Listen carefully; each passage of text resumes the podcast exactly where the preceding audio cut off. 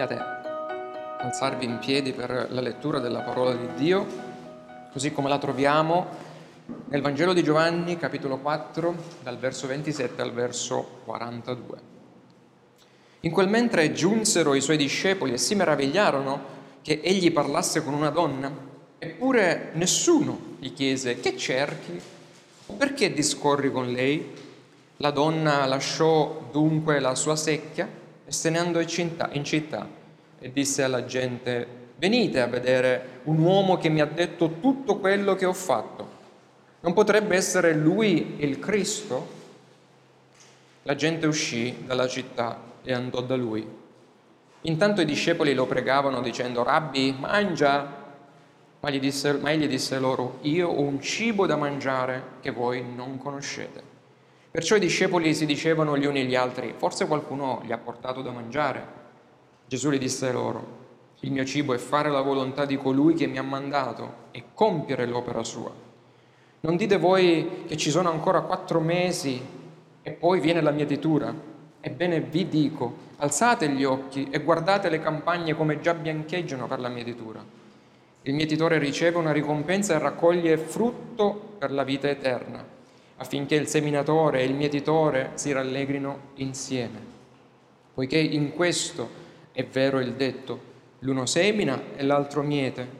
Io vi ho mandati a mietere laddove voi non avete faticato, altri hanno faticato e voi siete subentrati nella loro fatica. Molti samaritani di quella città credettero in lui a motivo della testimonianza resa da quella donna. Egli mi ha detto tutto quello che ho fatto.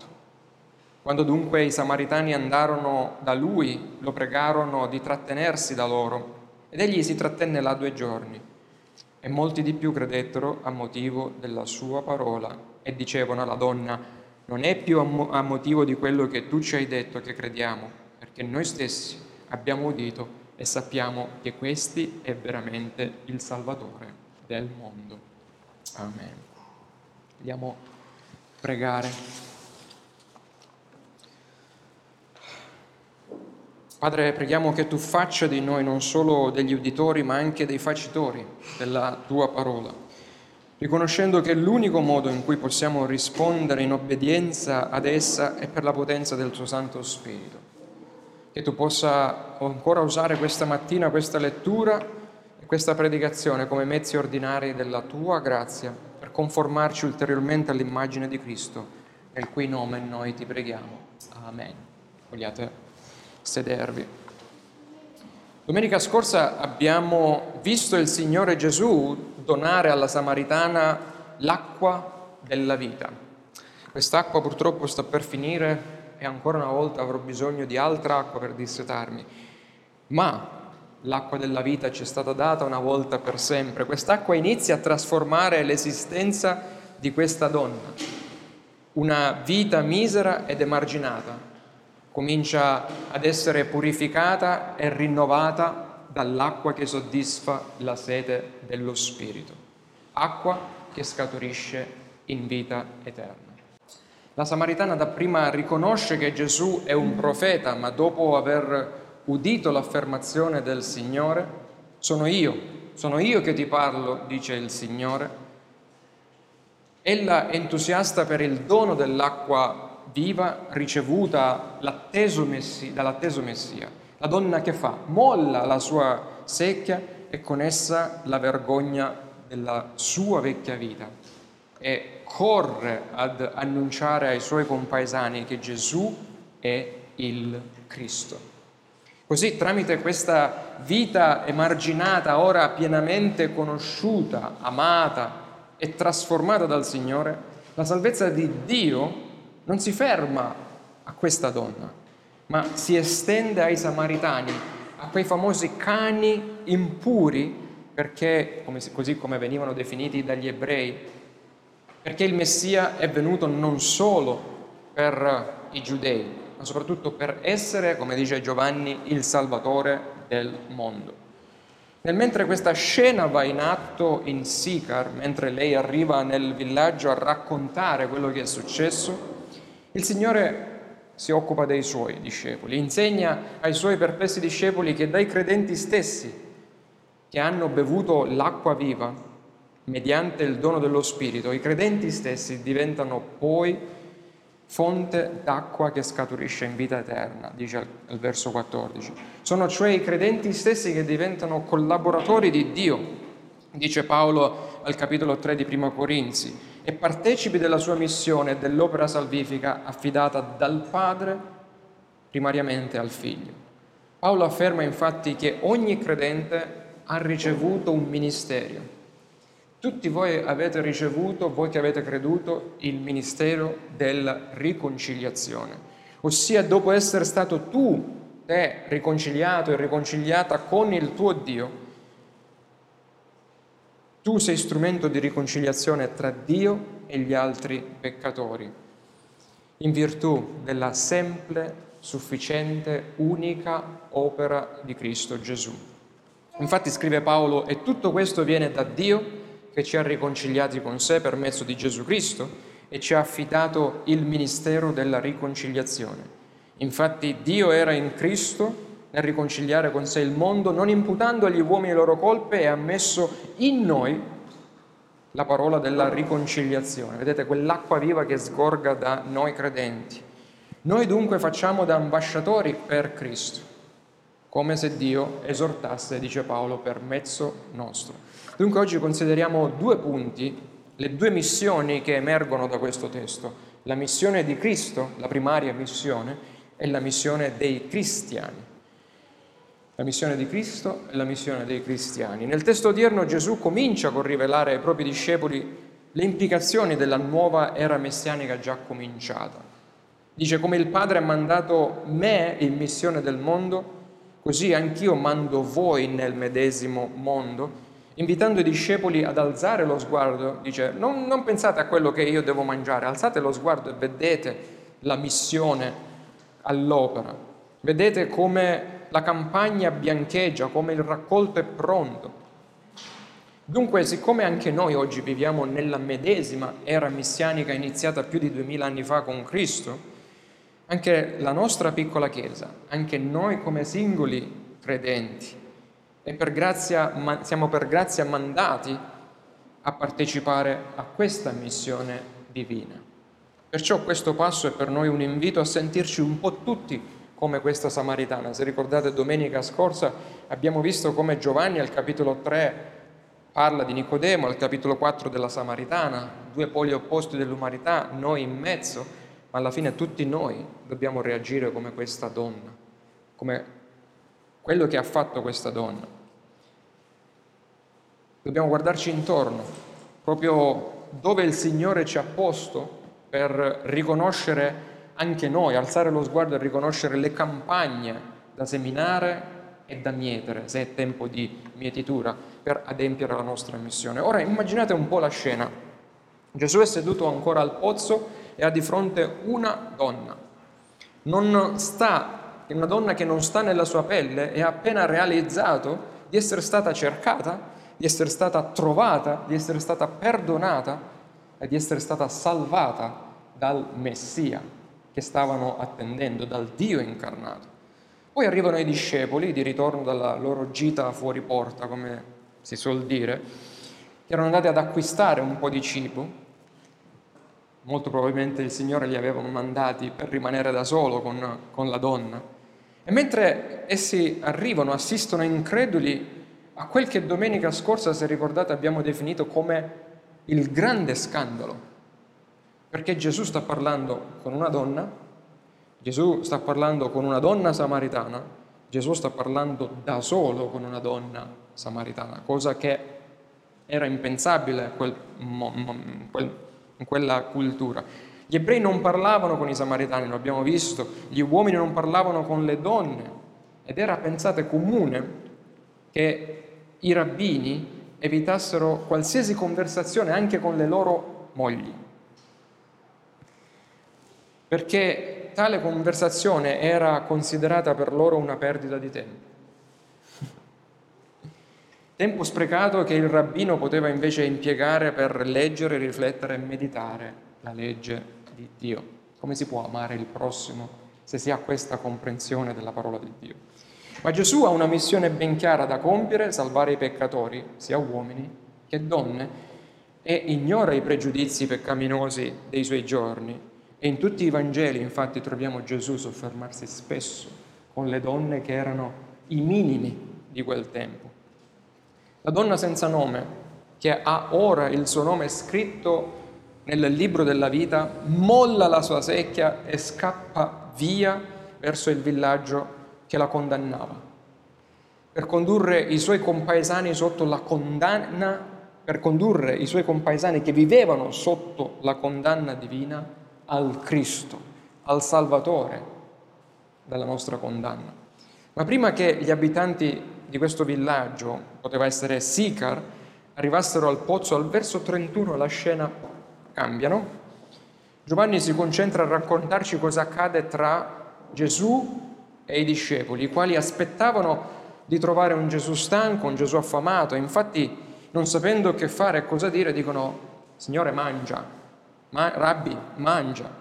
Gesù ne approfitta per dargli un insegnamento spirituale, per indurre loro a riflettere sulla missione sua, missione di Cristo, ossia sulla volontà e sull'opera di Dio che lo ha mandato. Il Signore spiega ai suoi seguaci che questa missione, ossia il dare da bere l'acqua della vita eterna ai peccatori, è il suo vero cibo. Lui è venuto per quello, tutto il resto è secondario. Ciò che lo sostenta e dona significato alla sua vita è fare la volontà del Padre suo.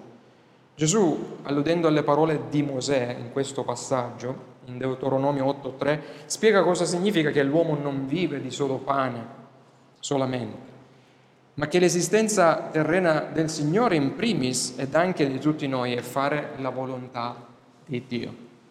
Noi pensiamo che questa sia la nostra vita, noi pensiamo che questi sono i nostri giorni, noi pensiamo che questi siano i nostri figli, che questo è il nostro lavoro. Questo è tutto ciò che Dio ci ha dato per fare la sua volontà. La domanda numero uno, domanda e risposta del catechismo minore di Westminster dice cosa dobbiamo fare noi? Dobbiamo glorificare, qual è il fine ultimo dell'uomo? Qual è la cosa principale della nostra vita?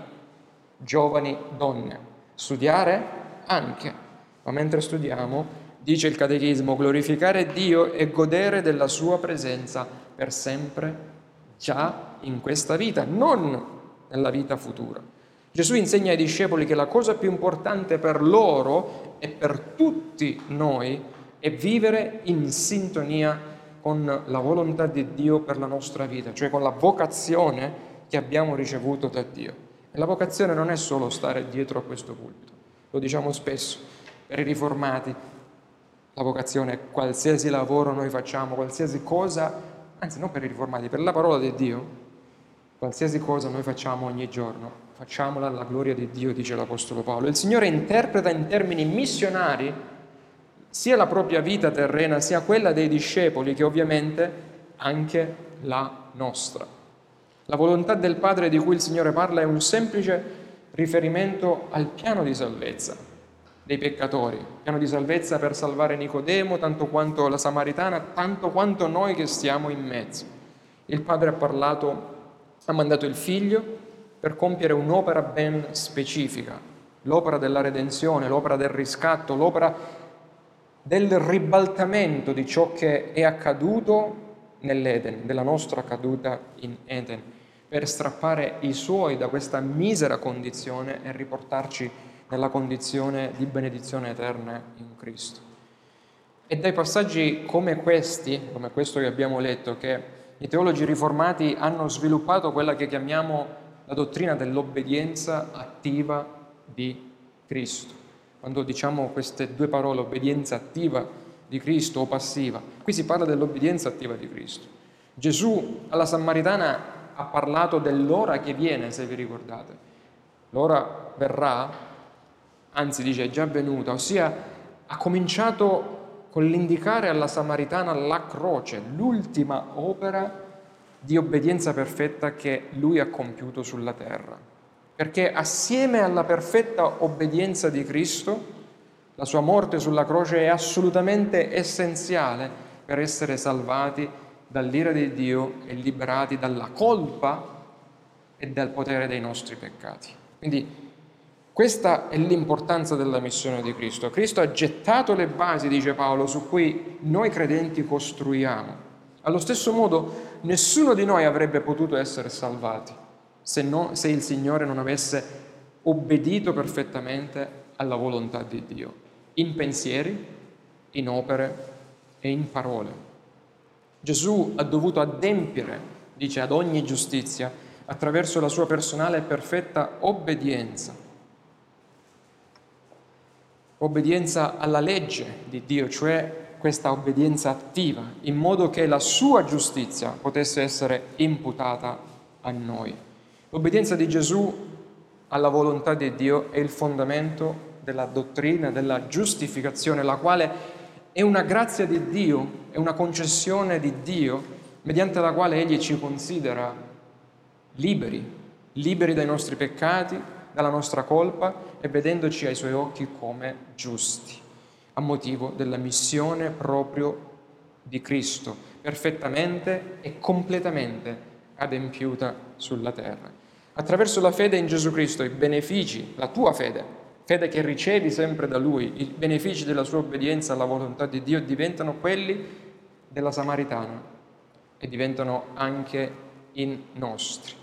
Perché ciò che Cristo ha guadagnato alla croce, poi tu ne benefici in questa vita e nella vita a venire, grazie alla fede in Lui. Certamente, in quanto pienamente umano, Gesù ha bisogno di cibo e di nutrimento. Era stanco, Gesù mangiava come tutti noi, beveva come tutti noi, ma il suo obiettivo che guida tutto ciò che fa è obbedire alla volontà di Dio.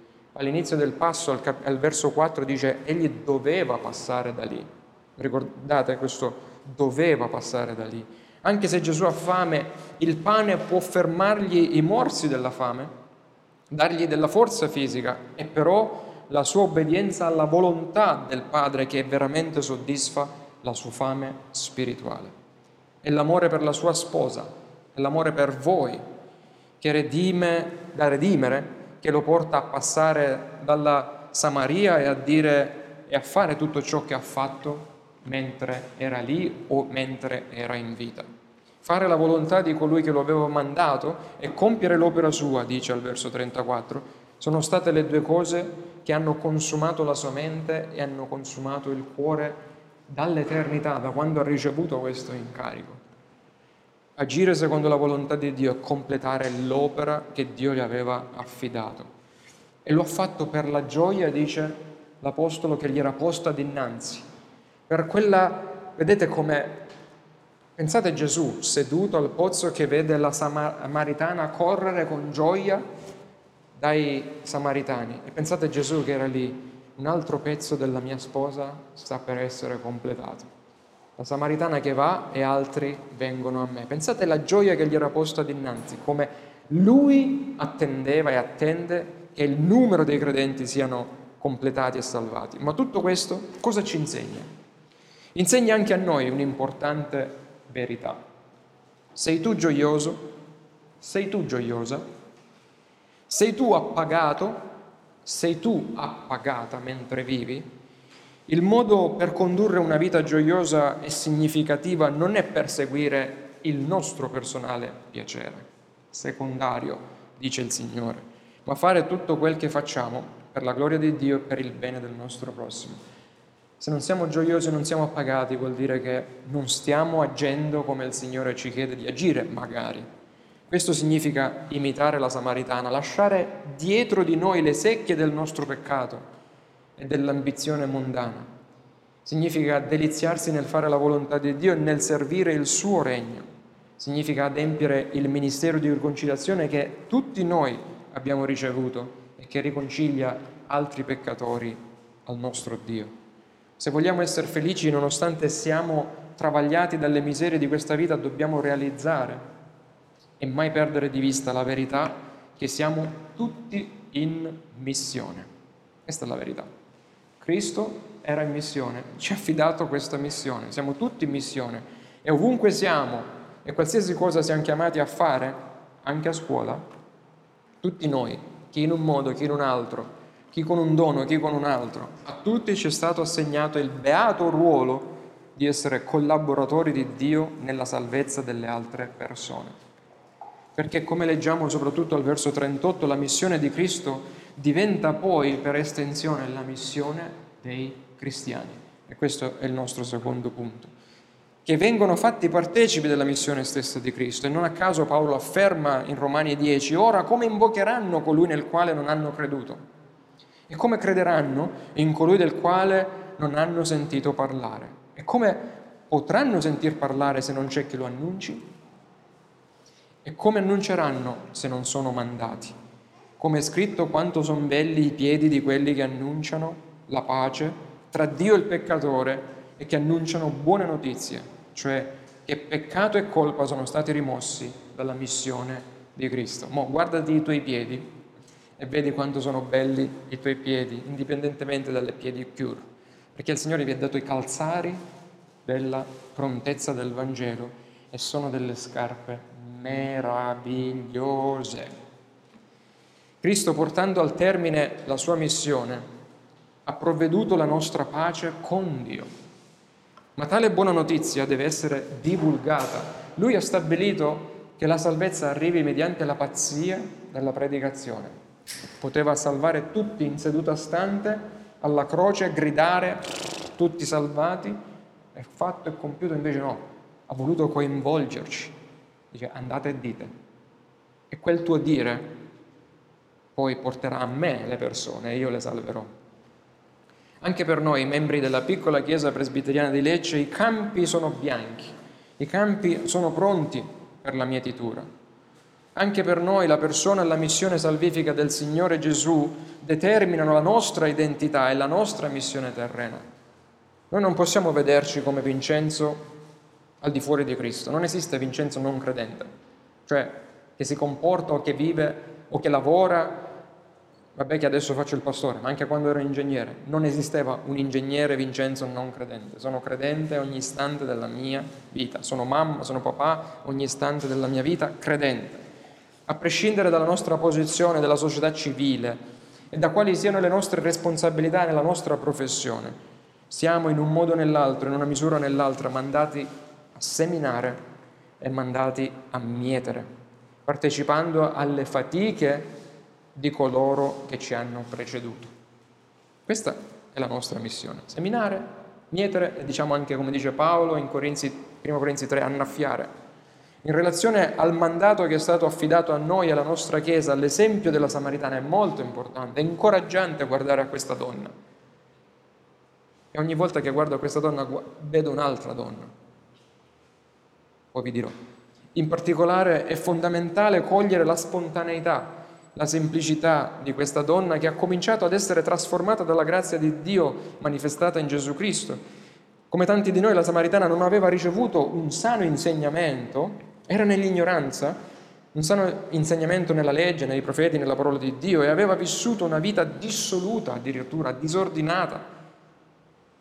Eppure senza pretendere di fare chissà quali discorsi, senza possedere una conoscenza teologica pari a Nicodemo, con la sua testimonianza spontanea, semplice, con quel poco che conosceva della salvezza, la Samaritana riesce ad annunciare Cristo ai propri compaesani, sparge il seme e per lo Spirito di Dio il seme porta subito frutto. Vedete, non c'è più tempo no, di attesa tra seminatore e chi raccoglie, come diceva Amos. Quello della Samaritana è un modo, modo spontaneo di condividere il Vangelo con coloro che si trovano a contatto con lei, anzi che la odiavano addirittura e la emarginavano. E come dicevo mi viene in mente un'altra donna, la donna che ha evangelizzato gran parte dei cannolesi, tutti i cannolesi e grazie diciamo, alla sua testimonianza se io sono qui adesso. Grazie sorella, se un giorno mai ascolterai o vedrai questo sermone. Anche noi siamo chiamati ad imitare questo esempio, spontaneamente, senza timore, a cogliere le occasioni che Dio ci presenta davanti a indirizzare i peccatori a Cristo affinché possano ascoltare la parola del Vangelo. Come?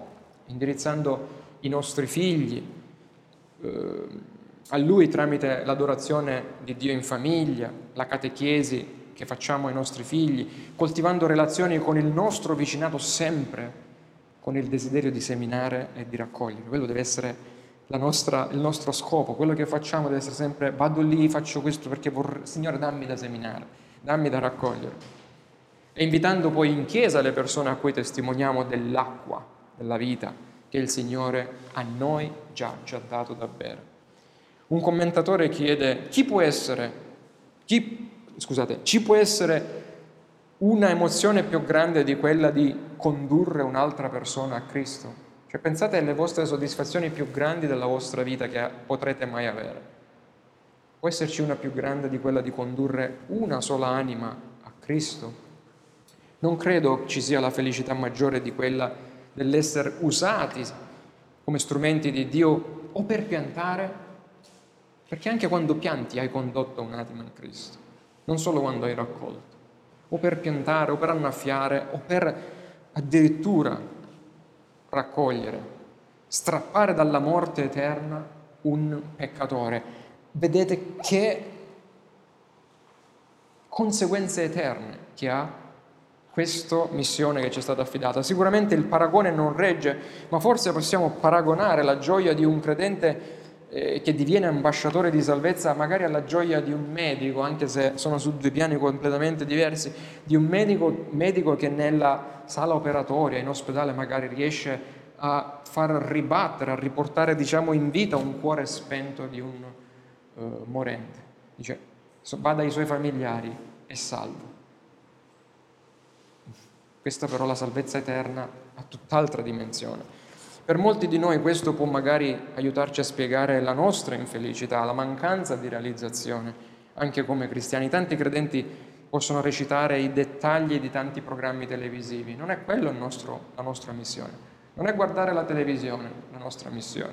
Infatti, certe volte quando alcuni cerco di convincere che cercano di vendermi Netflix o che ne so, ultimamente qualcosa su Sky, dicevo non ho la televisione, come non ha la televisione? Non ho proprio il tempo per... Questo non significa che guardare la televisione è peccato, assolutamente, ma non è la nostra primaria preoccupazione. Possiamo guardare film, buoni film, buoni... assolutamente. Poi ci sono quei credenti che invece conoscono a menadito la parola, ma non la usano, non sanno testimoniare, non sanno tradurre la verità alle persone per poter farne partecipi loro della verità, dell'acqua e della vita. La testimonianza della donna samaritana ha due elementi essenziali che ogni testimonianza cristiana dovrebbe avere. La donna ha raccontato quello che gli è successo, ma non è quello che salva.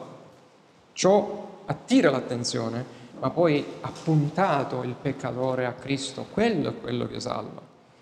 La sua fu come una testimonianza, la testimonianza di Andrea al fratello Simone che troviamo al capitolo 1. Abbiamo trovato il Messia e poi Andrea condusse Simone da Cristo. Tutti i cristiani dovrebbero poter raccontare ciò che hanno trovato in Gesù e invitare le persone dicendo vieni a vedere. E così la maggior parte delle persone, così che la maggior parte delle persone viene a Cristo. Racconti e poi inviti e loro poi vengono a Cristo. Vedono la tua testimonianza sincera, ricevono magari il tuo invito in chiesa o ad uno studio biblico ed è lì che poi loro da soli si misurano con il Cristo che ha cambiato te e che cambierà anche loro. L'affermazione di Gesù al verso 37 dice l'uno semina, l'altro miete, chiarisce che a volte semineremo ma non raccoglieremo, non ci preoccupiamo di questo mentre altre volte magari raccoglieremo laddove altri hanno seminato e faticato prima di noi. Se Dio usa la tua testimonianza per salvare qualcuno, renditi conto che quasi sicuramente stai raccogliendo dove qualcun altro magari ha già seminato. Questa è la benedizione di Cristo per voi. Egli ha detto vi ho mandato a raccogliere ciò per cui non avete faticato. Ma attenzione, anche quando non riusciamo a vedere i risultati, non vi scoraggiate anche quando la nostra testimonianza non porta apparentemente fede o salvezza a un altro peccatore, possiamo rallegrarci nel sapere che Dio ha usato, sta usando questi vasi rotti per seminare e per annaffiare magari su quello che è già stato seminato, perché per certo altri verranno dopo per raccogliere, perché questa è la promessa. Noi siamo, non siamo responsabili del risultato. La missione di Cristo Vedete le due missioni? Solo la missione di Cristo è responsabile del risultato. Noi siamo solo responsabili della nostra fedele e amorevole testimonianza. Salva Cristo, non noi, portando ad altri, parlando ad altri di Gesù con una grande speranza, sapendo che Egli è potente di salvare gli altri come ha salvato noi. Ma perché in chiusura la testimonianza della Samaritana è così eh, dirompente? Perché ha presentato Gesù attraverso la lente del suo stesso cuore cambiato. Dopo aver ascoltato la testimonianza di una donna emarginata dalla loro stessa società, molti samaritani erano convinti che Gesù fosse il Messia. Un uomo che non avevano ancora nemmeno visto di persona e credettero in lui. Dall'essere una donna immorale evitata dai suoi vicini, ora invece di vergognarsi del suo passato, la samaritana trasformata proclama colui che ha messo a nudo il suo peccato, Gesù Cristo.